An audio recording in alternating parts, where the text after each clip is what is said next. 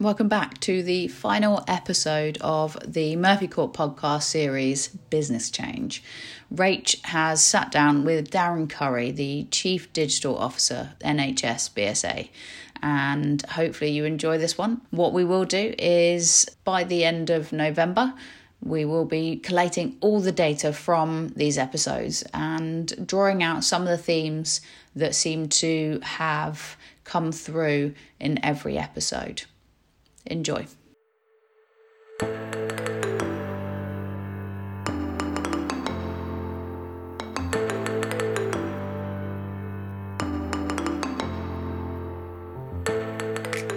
So, uh, so Darren, I'm going to dive straight in. Um, what does business change mean to you? Yeah, um, so business change to me, I suppose it's more what it's what it's not. To me, I'll start with what it's not, and then um, we'll see where And, that and then we'll where, where that goes. But it's not um, it's not new shiny tech. It's not new products. It's not landing products. It's not throwing things over the fence. It's um, it's more guts of the business than that. It's the underlying element. It's the people. It's changing how an organisation carries out a part of its business, which may be enabled or may be driven from a technology change. Um, but it's it's more deep than that. It's more about the people. It's the it's the foundational stuff of how a how a business operates. Um, so, uh, kind of you know you might you might enable something through a new piece of of technology which may force you to move into a different space. But the, the business change element of it is all of the things that wrap around that. So fundamentally changing either the skills and capabilities of your your people in an organisation, the business processes that support those things, even to how you may kind of account for the services that you deliver, so the financial elements of it. So if you think about moving something to kind of consumption from a from a rental or a commodity, it's it's those those things. Um, And, and it's interesting, Darren, hear you describe it like that. No, knowing as I do, you know, you have a technical background, and the CIOs and CDOs, even of five years ago, you know, would have, have talked about business changes as almost being the polar opposite. It would have been the shiny Yeah. tech. Yeah, absolutely. I think um, so. Yeah, tech background's important, um, and the percentages, whatever people quote different percentages, but I'd say it's probably ninety percent non-tech and and ten percent tech. To be honest, it's about about the people and, and leadership. Um, it's it's your three kind of three elements to it: the technology, the people within an organisation, the capability, and then the leadership and the want to to drive a change within an organisation for it to to land. So having that that clear vision Yeah. of, of where you want to be. So I, always say the dot on the wall. You know that you, you should be able to kind of see and feel and describe really clearly for people to buy into where where the journey has taken them, and then as I say the the tech and whatnot to enable that that vision comes afterwards. It's uh, it's interesting because in a number of the podcasts that we've done, um, the people and the leadership really sit at the heart Yeah. of any business change. Um, and and the bit that's coming through a, a, again with you today is about that buy-in, you know, from a vision perspective, but also having um, almost having top cover. So having you know the whether it's a chief exec, but the key person sitting at the heart of the business needs to either drive or empower that change. Yeah, totally. I think if, if you can if you work for a chief executive that, that kind of can can enable the vision, can support the landing of a vision, is, is clear on where they want to be or where an organisation wants to be.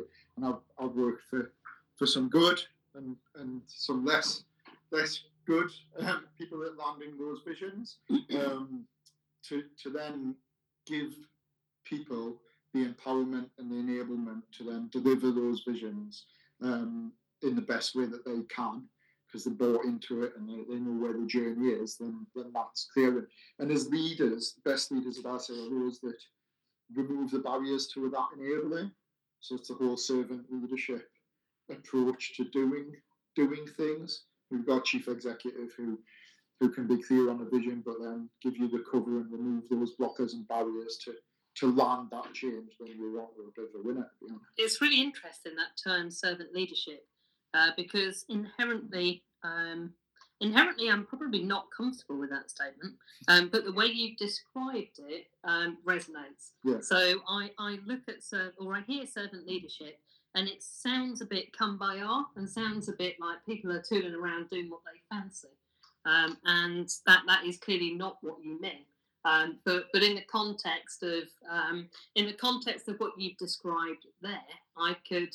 Uh, you know, I, I could could buy into servant leadership in that in that respect yeah, it's for me. It's about you know again. I keep coming back to pe- people.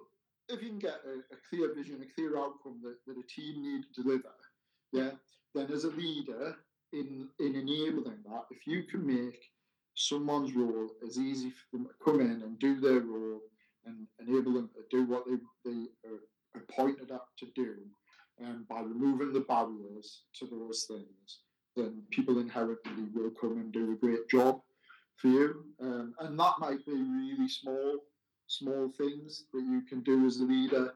Um, and it may be bigger things that you can do. You know, it's um, it, it, varies, but but removing the blockers and barriers is a big part of it, and being visible yeah. for people. Yeah, yeah, agree with that. And and what about from a you know from a personal standpoint? Where in your career is there an example that you'd like to share with us about where you have achieved uh, business change? Um, yeah, so kind of I'm not going into the specifics of, of the, the detail of it. Um, bore everyone probably, but but in terms of, of the work that, that I work on now, you know, it's um, you know, we we started from a position of, of legacy of um, you know traditional approach to delivering um, software engineering effectively, um, waterfall approach um, to delivery and moved over the last 18 to 24 months to agile delivery. And, and you know, and again, the, the things that I take away from from what was successful about that was absolutely the air cover from the chief executive, the chief executive who, who recognized that there was a need to change the way in which an organization worked and who was driven to do do that, um, who provided that air cover to make it happen, who was relaxed um, to, to make those changes happen. Um, and then working down to kind of setting a clear vision of where we wanted to be. And I remember sitting and we, we made a statement about, you know, the vision statement was as a group of people, um, as a group of leaders in the organisation, what would be the statement we wanted to be. And we, we landed on something like to be renowned in the in the sector for kind of the delivery of good digital services. And then working back from that vision sense what are the constituent parts that will make up that vision? And therefore what are the bits that we need to deliver? And it wasn't about we need slack we need jira we need Macs we need whatever. It was about kind of what the culture was that we wanted to create. What would it feel like to work in that? How do you how do we make that happen as a collective? Um, so from where we recruit how do we make our recruitment more diverse, more inclusive, so we get a more diverse workforce in terms of the views that people bring. How do we bring in user research, which never existed within the organisation, and where do we recruit those people? Because we wanted to bring in people who would bring in that sense of culture into the organisation as well. And it's interesting. I mean, I, I know health pretty well, um, as as you know, but it's interesting seeing the journey that um, BSA has been on over the last couple of years because it's really arrived on the map as a delivery outfit. You yeah. know, so so whereas there was a thought process, probably from me included, um, you know, three, four, five years ago, that it was more back office um, and kind of processing prescriptions, etc. Yeah. Um, but you know, there's an awful lot of, of kind of patient-facing digital transformation that's happening. Yeah, and I think that that's a really good and a really fair, fair um, kind of sum, summarization of, of the organisation. So for all that, as an organisation, we are high volume, big transactional processing centres. um, in our core. But when you when you go to the core of people, what that means is they are delivery focused. Yeah. So they want to deliver things. And as an organisation, I think if you were to say what is the thing that runs through the organisation and the values of it, then then that would be it. Delivery, getting stuff done.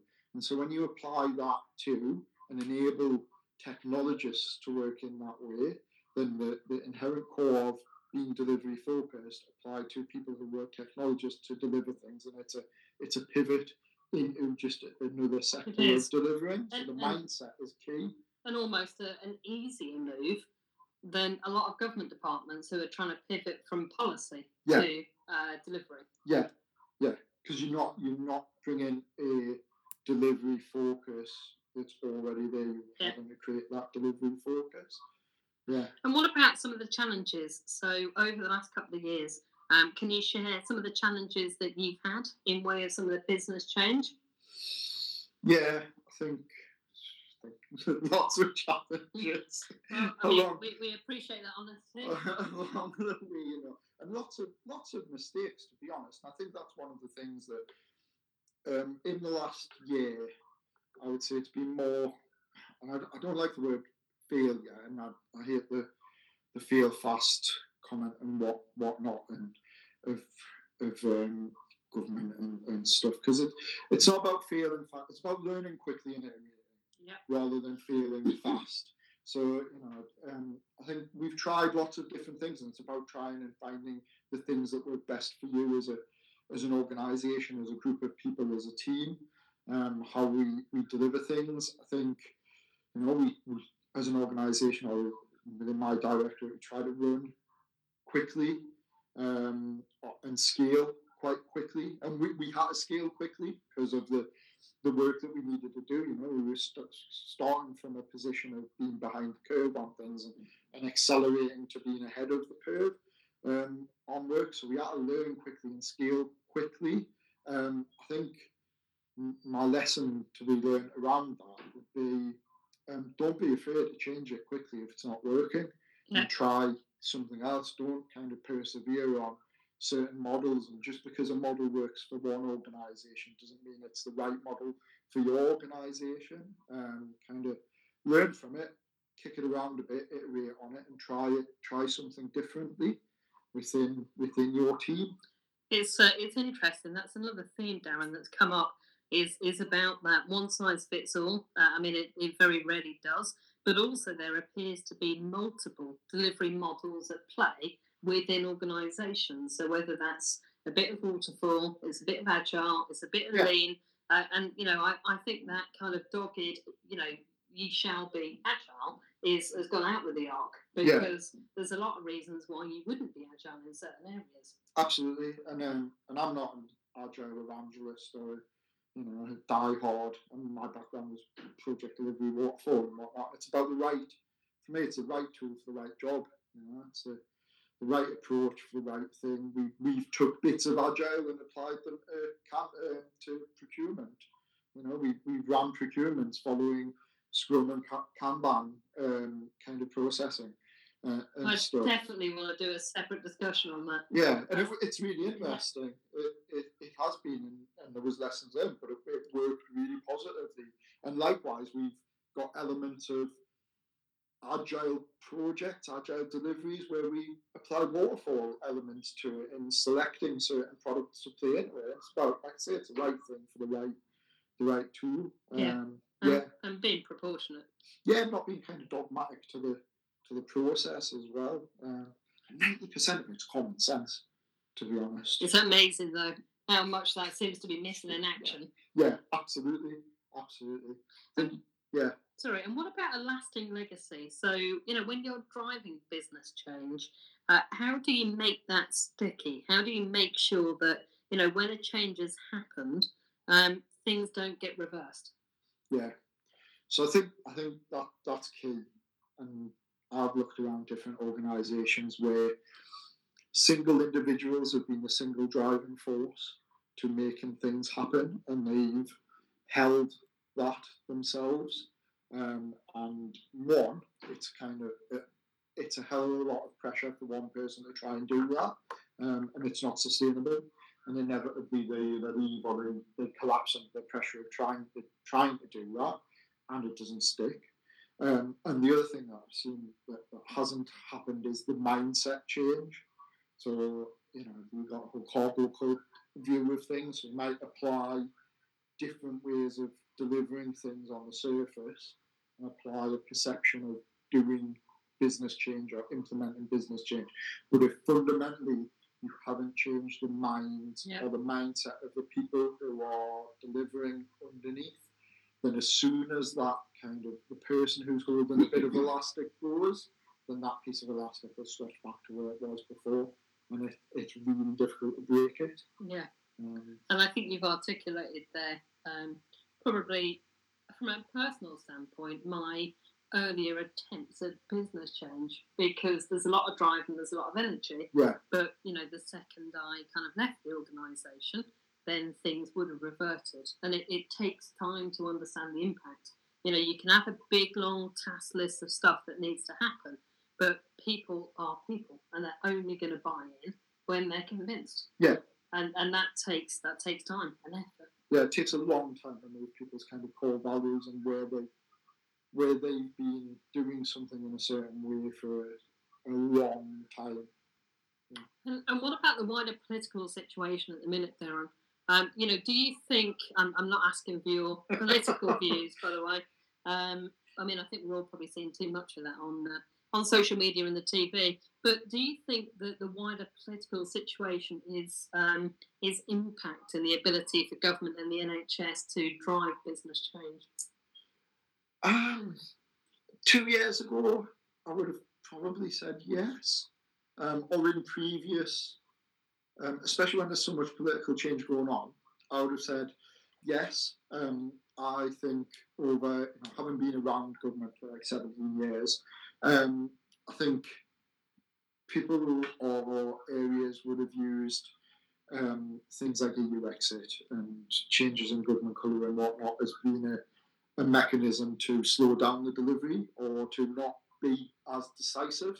Yeah. Um, I think over the last couple of years there's been a, a change in that. I think we're seeing a lot more self-driven business change and a recognition from, especially at department level, so across things like arms and bodies and, and separate departments to self-impose business change because it's the right thing to do. And again, it comes back to the, the purpose and the vision and the why. Why is an organisation implementing a, a business change? And irrespective of changing government, if it's still the right thing to be doing as an organisation, then an organisation will crack on and do it. Um, and I'm seeing more of that now. Yeah, I have to admit, my my default was I thought people would slow down. I've seen government, you know, in purdah and in various times before use the Yeah. excuse. Uh, but but we, I mean, as a company, we're not seeing it at the minute. We're not seeing it with our clients. We're certainly not hearing it. In fact, if anything, we're hearing the polar opposite, which is we, you know, foot to the floor. We're cracking on regardless. We'll take it as an opportunity. Yeah, absolutely. Uh, brilliant. Well, I really appreciate your time, Darren. Thank you very much for joining us. Thank you.